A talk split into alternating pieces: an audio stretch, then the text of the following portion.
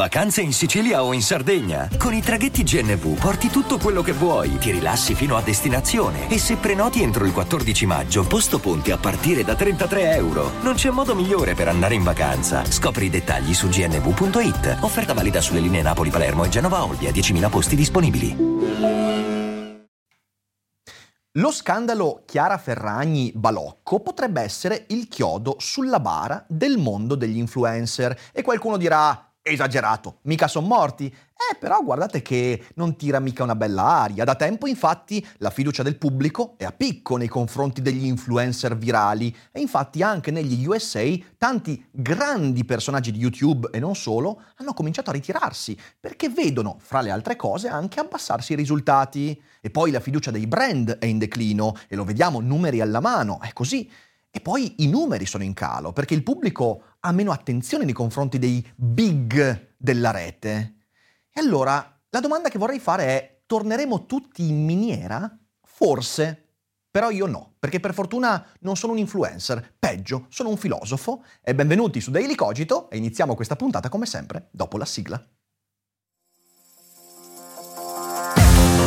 L'apocalisse zombie non è un pranzo di gala e si combatte un Daily Cogito alla volta. Io non sono, non voglio essere definito un influencer, infatti prenderò contatti con il TG5 che mi ha ieri brevemente intervistato in occasione del mio intervento alla Camera dei Deputati e mi ha dato dell'influencer. Ma come diavolo vi permettete? No, io non sono un influencer, peraltro, piccola cosa, chi è iscritto alla Cogito Letter eh, ha potuto vedere stamattina integralmente il mio intervento alla Camera dei Deputati, che è andato molto bene, sono molto contento, ho ricevuto ottimi feedback, ho conosciuto tanta bella gente. Se volete vederlo, iscrivetevi alla Cogito Letter perché lo metterò anche domenica e quindi potrete recuperarlo. Mi raccomando, eh? Cogito Letter poi è molto bella, quindi non perdetela. Dicevo, come si permettono di darmi dell'influencer? Il mio lavoro è il più antico del mondo. No, non in quel senso, no, no. No, il secondo lavoro più antico del mondo è il filosofo. E quindi di cosa parliamo oggi? Oggi parliamo del fatto che la figura dell'influencer è in grave crisi e sarebbe un errore credere che sia colpa di Chiara Ferragni. Non è così.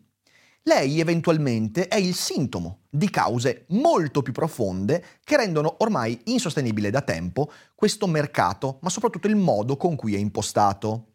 Questo significa che i content creator spariranno? No, assolutamente. Siamo qua e ci saremo per molto tempo.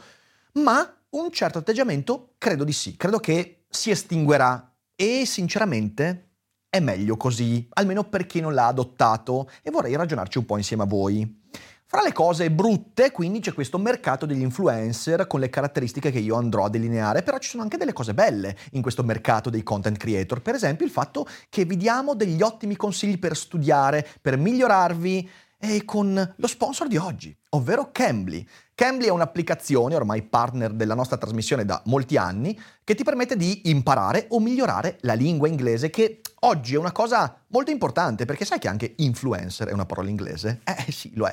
E Cambly ti permette di avere delle video call faccia a faccia, in diretta, con degli insegnanti in madrelingua inglese, provenienti da ogni campo del sapere. Se ti serve l'inglese tecnico perché sei in un'azienda che comincia a commerciare con eh, eh il Regno Unito, Cambly ti trova il docente giusto. Oppure sei una persona appassionata di letteratura che vuole leggersi Tolkien, Lovecraft o Shakespeare in originale, Cambly ha il docente giusto per te.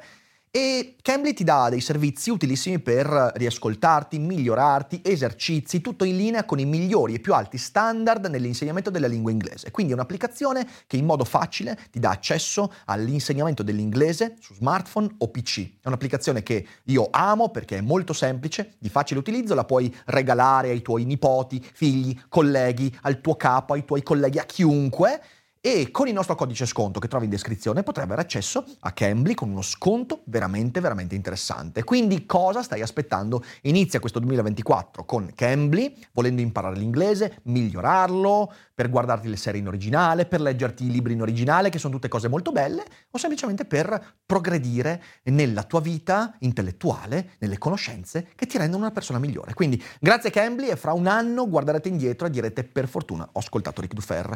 Ma adesso torniamo a noi e parliamo male degli influencer. Il caso di Chiara Ferragni ci ricorda che il modello finora sopravvissuto degli influencer in realtà era malato da tempo, perché mettersi il prosciutto sugli occhi significa pensare che Chiara Ferragni sia il problema. Mi spiace, non è così, assolutamente. Infatti nel mondo attuale dell'influencer marketing ci sono atteggiamenti assolutamente tossici. Nessun interesse nei confronti della trasparenza, ma puro virtue signaling, altra parola inglese quindi Cambly, virtue signaling, quindi guardatemi quanto sono bello, quanto sono bravo, quanto vi convinco, quanto potete immedesimarvi in me, io sono il meglio, sono intelligente, sono bello, sono bravo e quindi datemi i vostri soldi. E questo virtue signaling è totalmente proiettivo. Infatti, dietro quella segnalazione spesso ci sono comportamenti completamente antietici. Eh, c'è eh, un eh, rilievo assolutamente malato che viene dato ai numeri e alla viralità. Pur dopo la pandemia ancora vogliamo essere virali e non è una buona idea.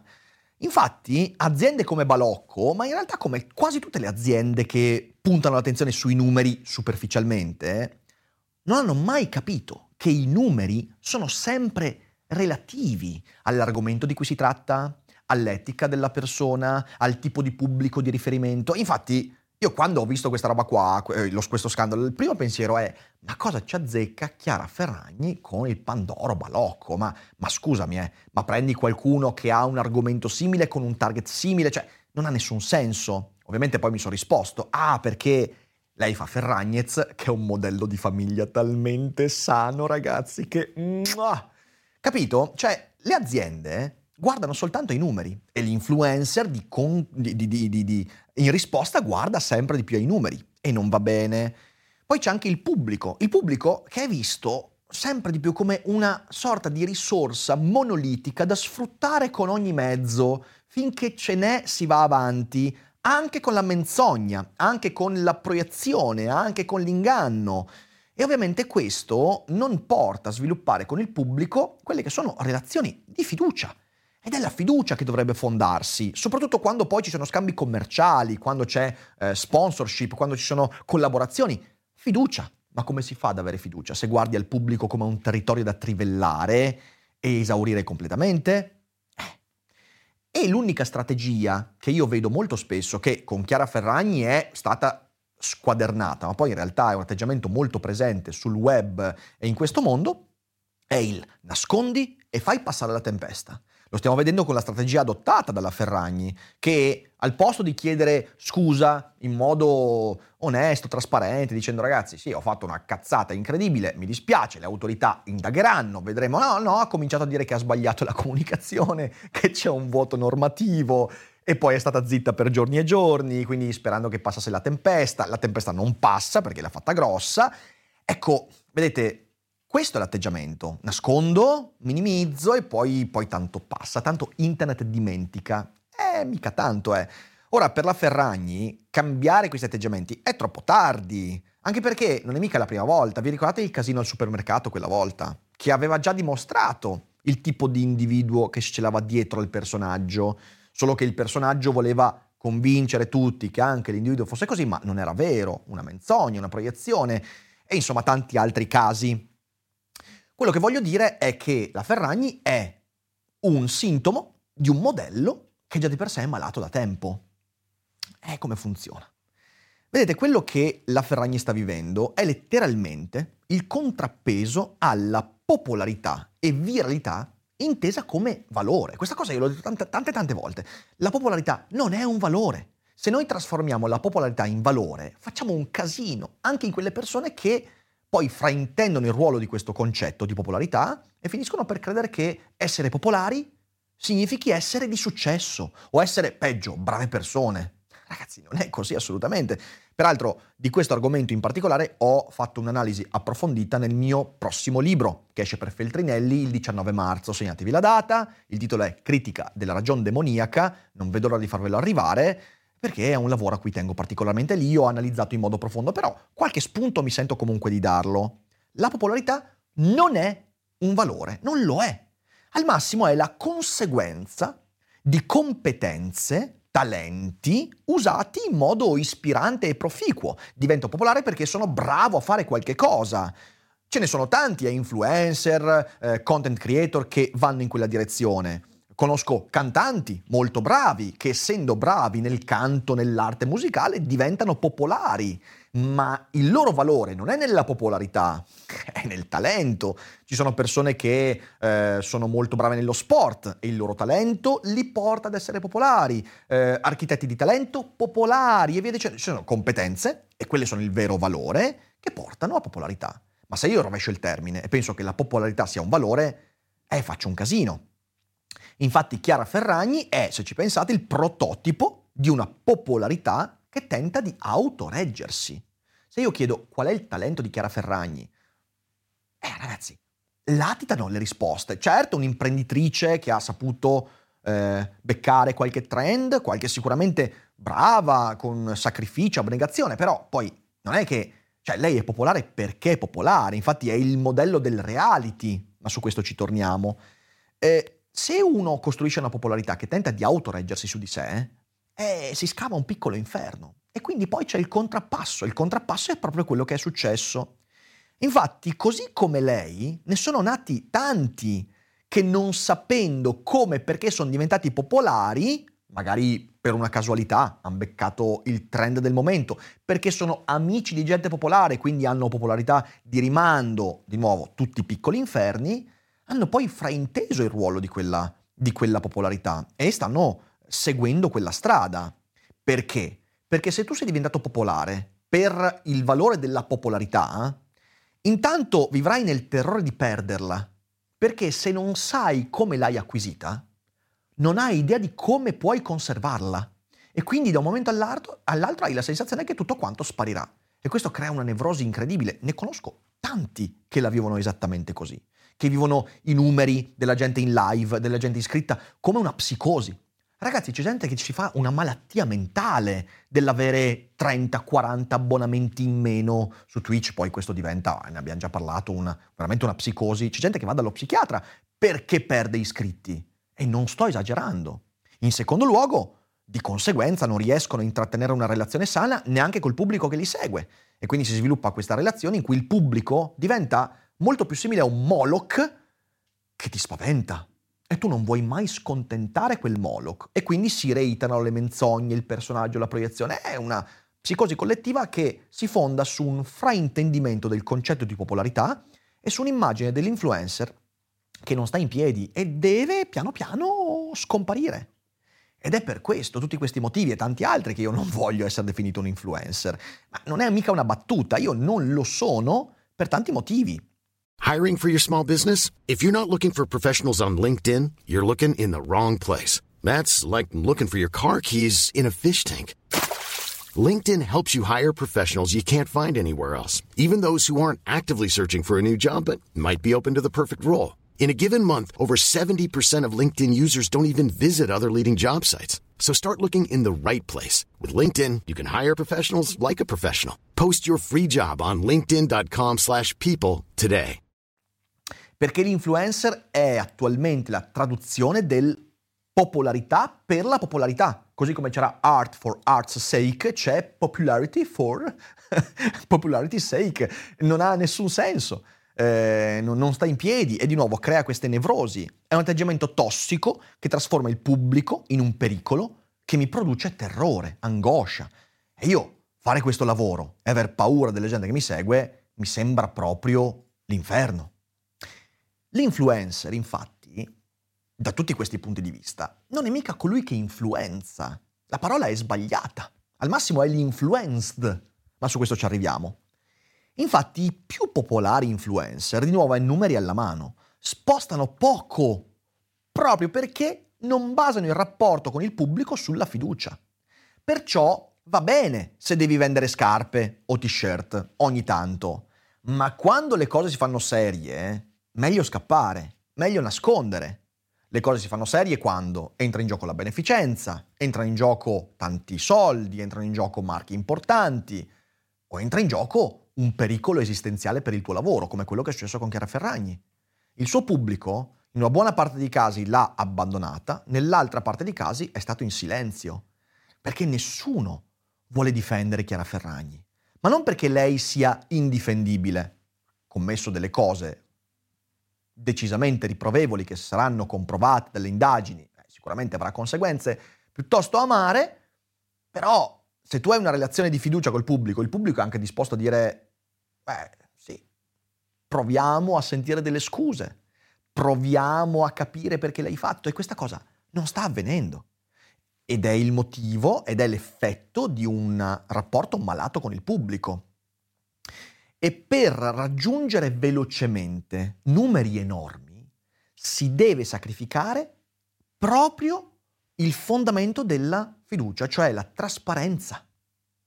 Io non posso mostrarti chi sono, perché mostrarti chi sono e creare fiducia comporta tempo, comporta una crescita lenta, comporta una continua rimessa in discussione del rapporto che c'è fra me e il pubblico. Non sarà mai veloce quella crescita. E se tu vuoi crescere velocemente tanto, devi sacrificare quella fiducia. Ed è esattamente questo che fonda il mondo dell'influencer attualmente. Infatti l'influencer oggi mira ancora alla viralità e per raggiungerla è costretto a fare ciò che il trend gli chiede di fare. Quindi c'è qualcosa che va di moda adesso, anche se a me non me ne frega nulla, faccio i video su quello. Parlo di questo anche se a me non mi interessa, anche se non lo voglio, anche se mi fa schifo. Sapete quanti influencer fanno video virali che loro stessi detestano. Non si contano neanche su cento mani.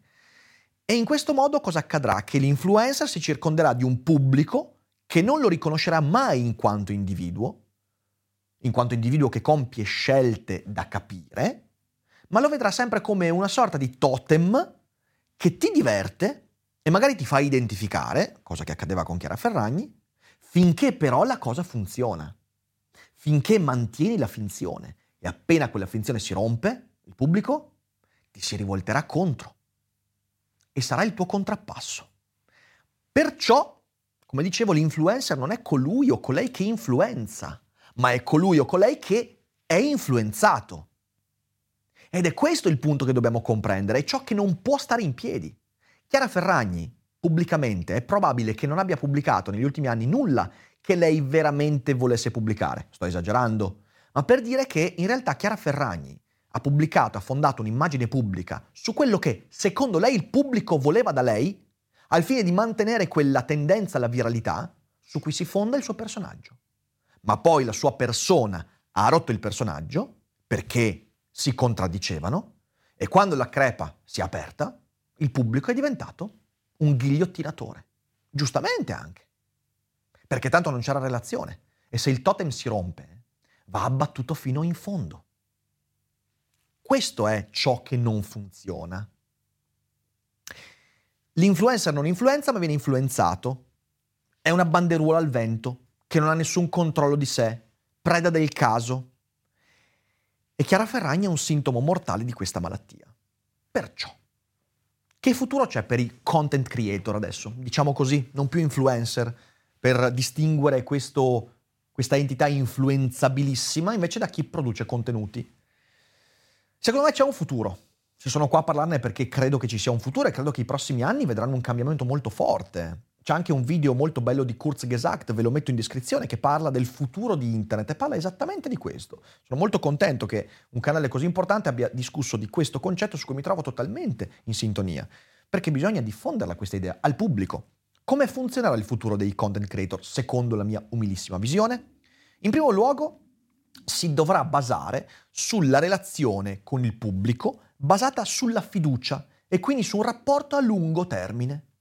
Io vivo il beneficio di questo ogni giorno, perché noi che abbiamo una community comunque medio-piccola, cioè abbiamo fra tutti i social e YouTube 300.000 iscritti qua e là, eh, quindi non è enorme, però questa community fatta di gente che mi segue da 5, 6, 7 anni e non perché si identifica in me, ma perché fornisco strumenti e perché ho costruito questa fiducia nel tempo, facendomi conoscere come individuo e non come personaggio, ogni volta in cui facciamo una, una, un'iniziativa anche molto seria e via dicendo, risponde con entusiasmo.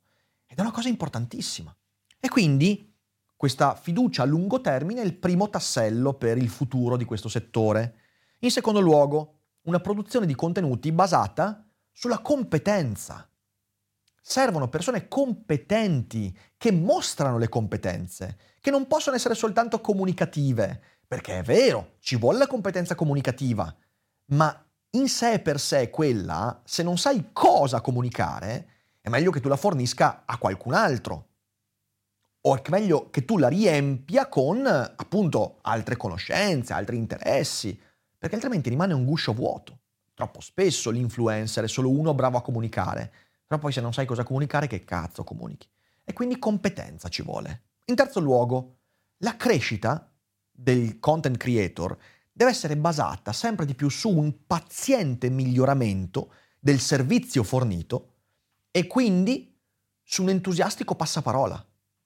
Di nuovo, importante comprendere che una crescita sana di un progetto su internet non può basarsi soltanto sull'accalappiamento di trend che ti fanno diventare, pregando gli dei dell'algoritmo virale. Perché entrare in contatto con un sacco di pubblico che non è interessato a chi sei. E di nuovo si torna al punto di partenza.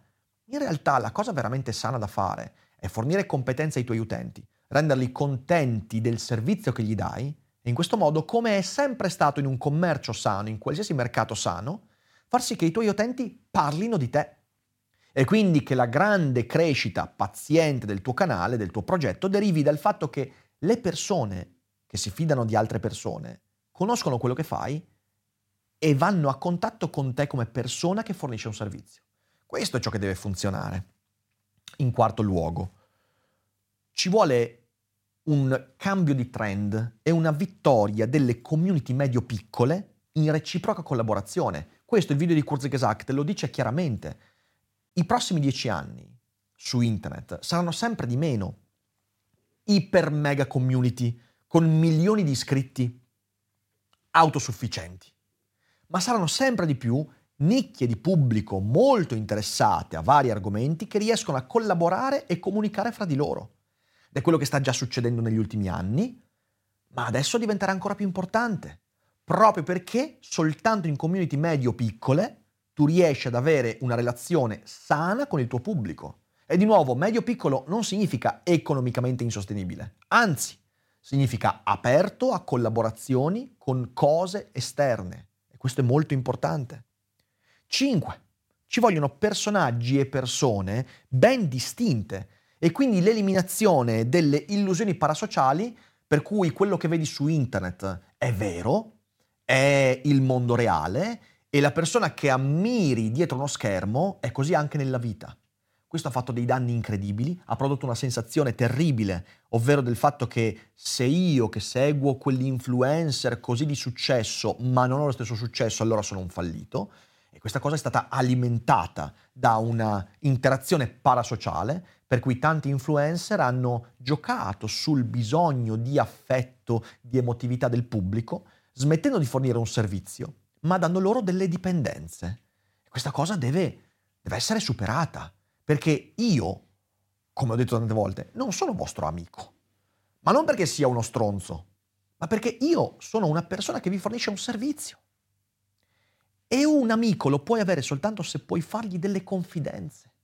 Ed è vero che ogni tanto mi scrivete delle mail con delle confidenze incredibili, ma non è questo il punto. Il punto è che io sono una persona che vi fornisce degli strumenti, che parla di filosofia. Certo, in modo molto coinvolgente, ispirante, ma non deve esserci questa parasocialità in cui io divento il sostituto della realtà. Purtroppo nel mondo degli influencer questo spesso è diventata la, la, la, la norma e quindi questo ha alimentato un rapporto sbagliato con il pubblico.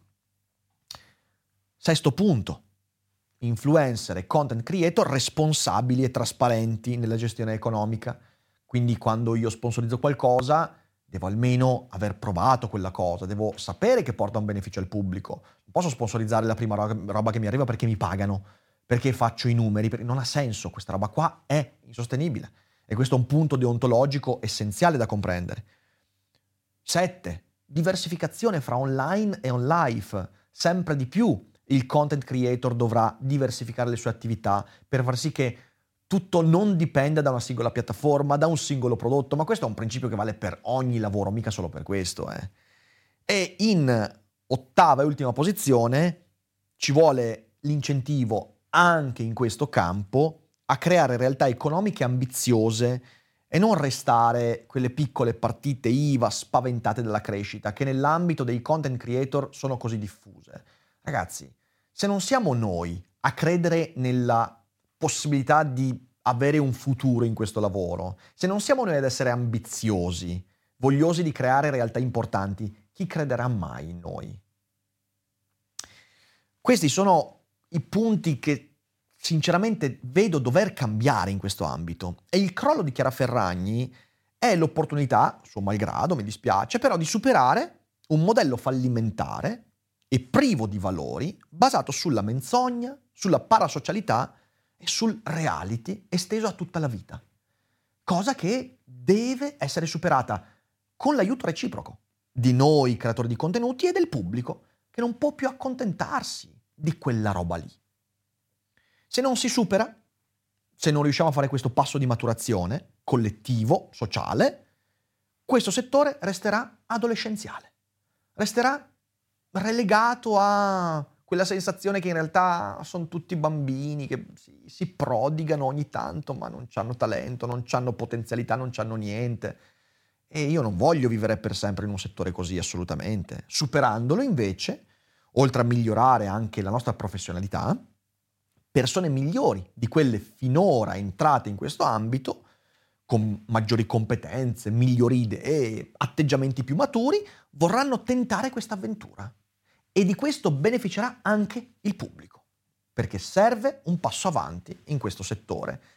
E spero con questa puntata di aver messo qualche, qualche tassello utile per capire quello che sta succedendo e per indirizzare anche, per quanto possibile, insomma, qualche discussione e dibattito Ovviamente se qualcuno è in disaccordo, in accordo, ha cose da dire, insomma c'è la sezione commenti, la live adesso va avanti, quindi a fine puntata restiamo qua a chiacchierare un po', però ci tenevo veramente perché questo è un ambito in cui io vivo e, e in cui credo molto. E credo che sia giunto il momento di fare un passo avanti, che ci si occupi di intrattenimento, di filosofia, di letteratura, di cinema, di qualsiasi cosa, serve un passo avanti perché quello stato di cose sta venendo spazzato via. E chi rimane lì verrà spazzato via. E a me di essere spazzato via non piace l'idea, assolutamente. Grazie mille per aver seguito e ci vediamo alla prossima puntata. Condividete, mettete mi piace e lasciate un commento. Alla prossima.